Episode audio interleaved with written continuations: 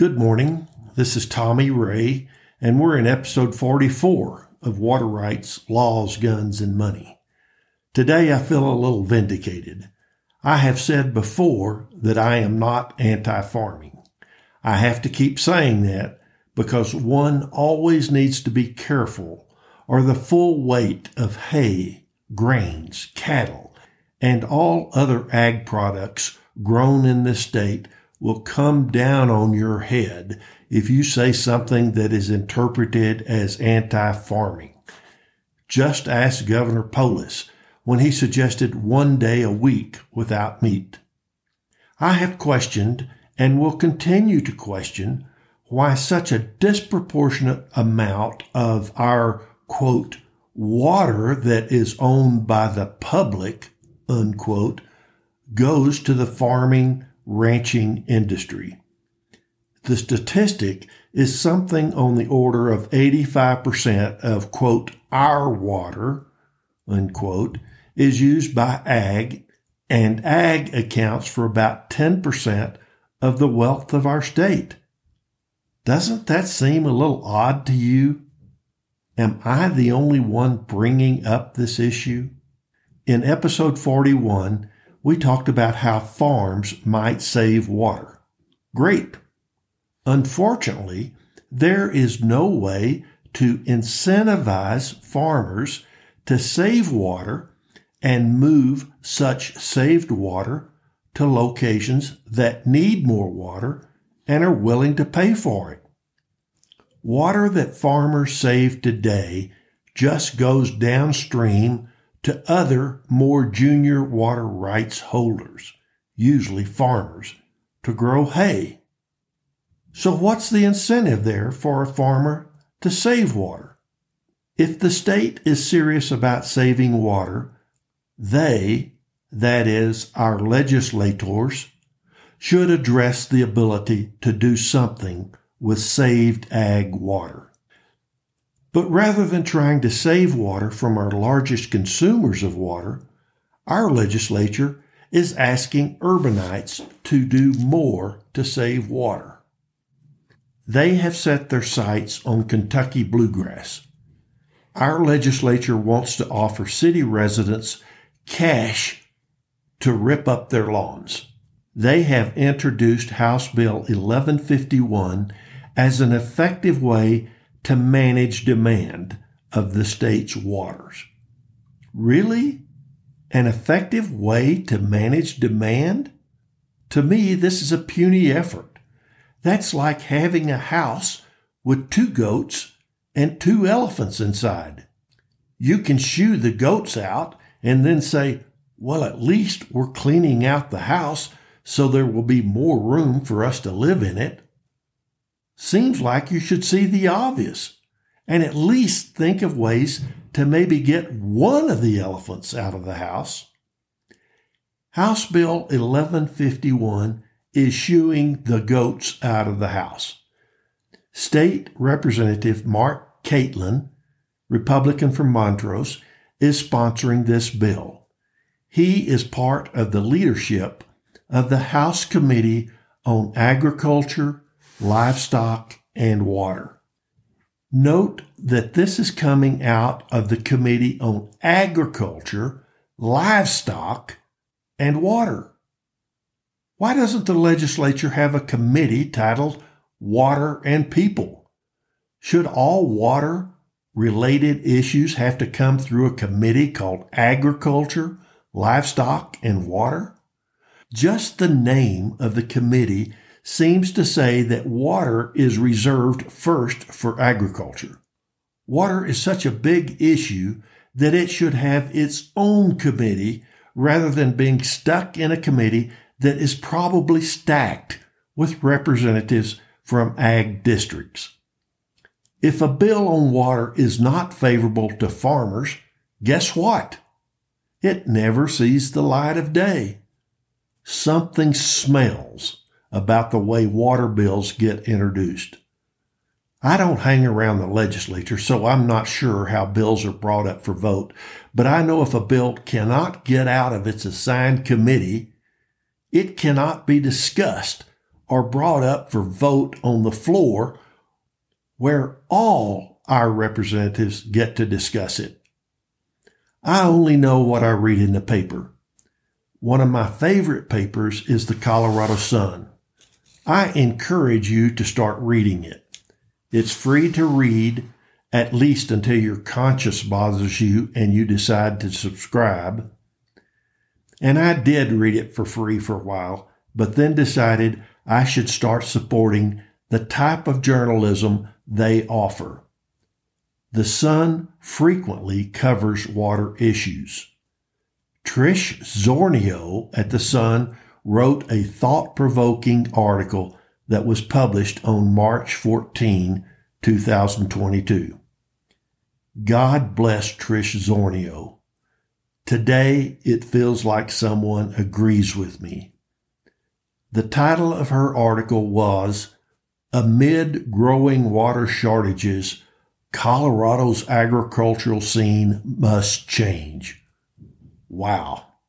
Someone with a big voice that is stating the obvious.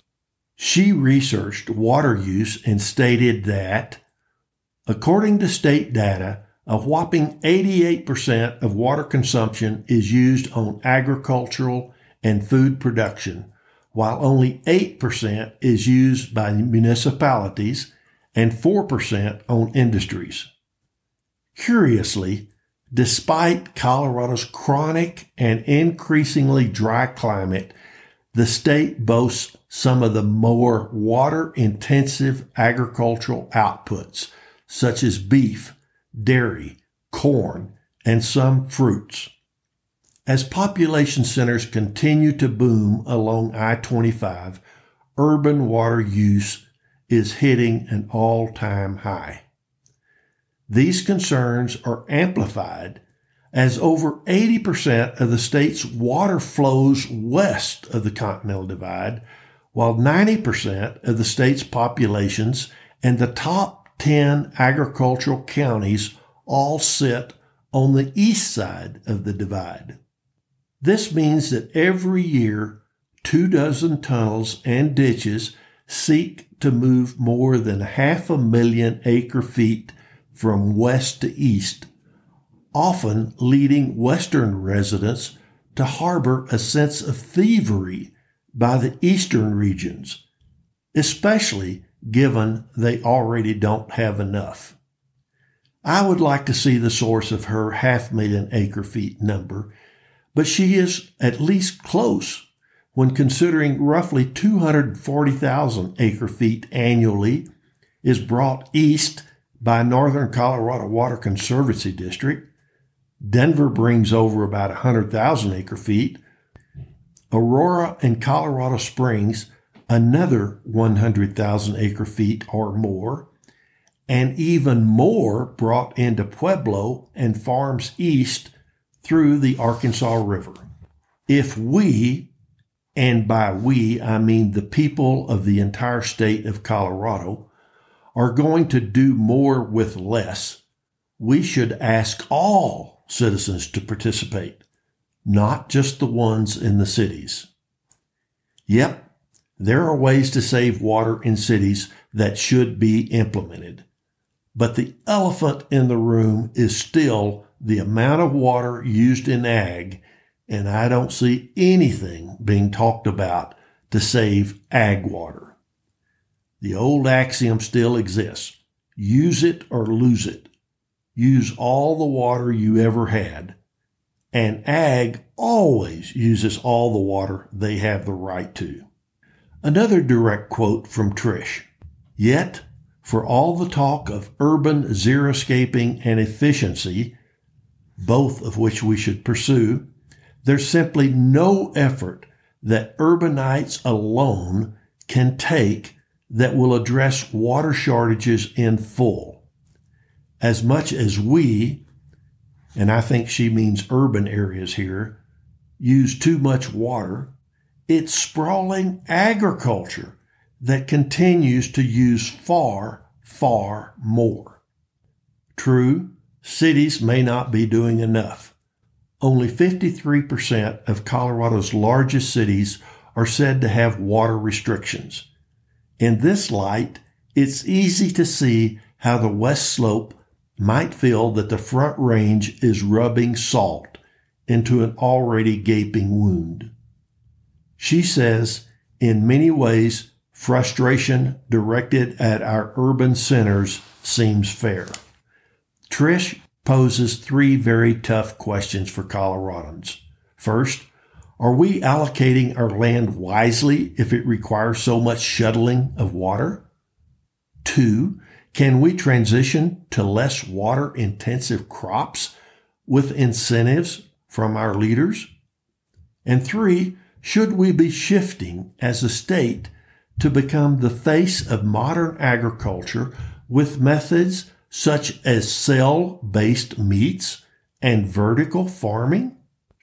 Trish has previously proposed improvements for Colorado's agricultural scene. Last year, she authored an article asking whether or not Colorado is looking at a future without cows. Within 24 hours, the state's top cattle industry representatives contacted her with complaints asking why she wasn't presenting their industry more positively. She quickly retorted something on the order of, That's not my job. What she believes is very much her job is to ask tough questions that people like to avoid. Hooray for Trish. But there are no statewide politicians in Colorado willing to point out that some cows and corn in the state might need to go the way of the dodo bird. That's a shame. It's so easy to see the elephant. He's standing right in front of us. When you start asking hard questions about water consumption and water waste in the ag industry, many feel threatened. Here's a great quote from the March 12, 2022 Denver Post in their article entitled Cash for Grass. For too long, the western slope and the eastern plains have borne the brunt of water conservation, says State Representative Dylan Roberts, a Democrat from Steamboat Springs. House Bill 1151 gives the metropolitan areas the chance to quote, play their fair part, Robert says. Really? I want him to explain to me how the western slope and the eastern plains have borne the brunt of water conservation. What have they done? But saving water is saving water. I agree that we should save water in the cities, but let's also find ways to save in rural areas? Should we continue to squeeze only the neck of the goose that is producing 90% of the wealth of our state? Shouldn't the rural areas also participate? Conrad Swanson, a reporter of the Denver Post, researched saving water by eliminating water intensive grasses in the cities. Here are some of his findings. There's not any more water out there, and what water is out there is becoming really expensive. John Berggren, a water policy analyst with Western Resource Advocates, said. So let's look at how we're using it now. Berggren's organization backs a bipartisan effort at the Capitol to launch a statewide turf replacement program. Perhaps the most common reason why grass lawns are so common throughout Colorado and the West is because people were used to having them, Berggren said, as people moved from the east, from places around the Mississippi River, from places with lots of natural rainfall and plenty of water, they brought with them a certain aesthetic desire.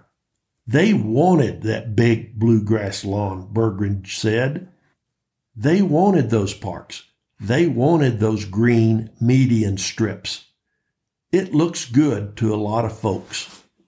For decades, the aesthetic wasn't terribly problematic. The West appeared to have enough water, he said. People could take however much they wanted for their lawns. But as time went on, climatologists and water experts began to understand that the Colorado River was over appropriated. Then in 2002, Berggren said, a mega drought started, made worse by explosive development. In the 21st century, we know water is more limited, he said. The same old calculus doesn't work anymore. I really like that sentence. The same old calculus doesn't work anymore. No, it doesn't. Grass replacement programs in other places, notably Las Vegas and Los Angeles, have worked and we should use them here, particularly on road medians and other areas that grass is really not used at all. They're ornamental. We should continue to have grass on playgrounds, sports fields, and homes where they are used and enjoyed.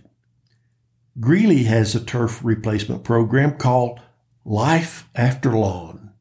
It has been successful, said Water Conservation Manager Dena Egenhoff. Since launching in 2018, the program has helped property owners replace more than 150,000 square feet of turf, saving an estimated 32 million gallons of water. Now, I don't know if that's water annually or water since 2018, but it's still a lot of water. Not only does the program save water, but it also saves property owners money, and their new native plants thrive much better in Colorado's dry climate, she said. Representatives of the Colorado Water Conservation Board, the Colorado Cattlemen's Association, and the Colorado River District support House Bill 1121. Plus, this type of conservation effort can help take pressure off the agriculture industry, Representative Catlin, the bill's sponsor, said. I'm sorry, I just don't understand what pressure is on the ag industry. After all, under the prior appropriation system, they still get all the water they ever got. Until they decide to sell, that water is still there for the farmers. And selling is an individual choice for their private property rights. Well, starting with bluegrass is just that a start. Now let's go on to other products that maybe shouldn't be grown in a desert environment, like maybe corn. Thanks for staying with me during this podcast. These are just my opinions. I lay out for you what I read in the papers. I just question if our existing laws are going to successfully carry us into the future. I think we should take a hard look at that earlier statement. The same old calculus doesn't work anymore. It's time to change the calculus. I love reading these things and thinking out loud whether they are the right solutions. I also love interviewing experts in various fields of water. I have been working on lining up more experts but that takes time. Bear with me. I hope to interview a manager of a water district that is constantly looking for water. I am also trying to get those that know more about the 1041 process to talk to us. It is work well worth doing so we can all understand more about our precious resource. Like everything, it just takes time. And speaking of time, it's time to quit thinking so hard. So let's clear our minds by going to listen to my favorite mountain stream. See you next time.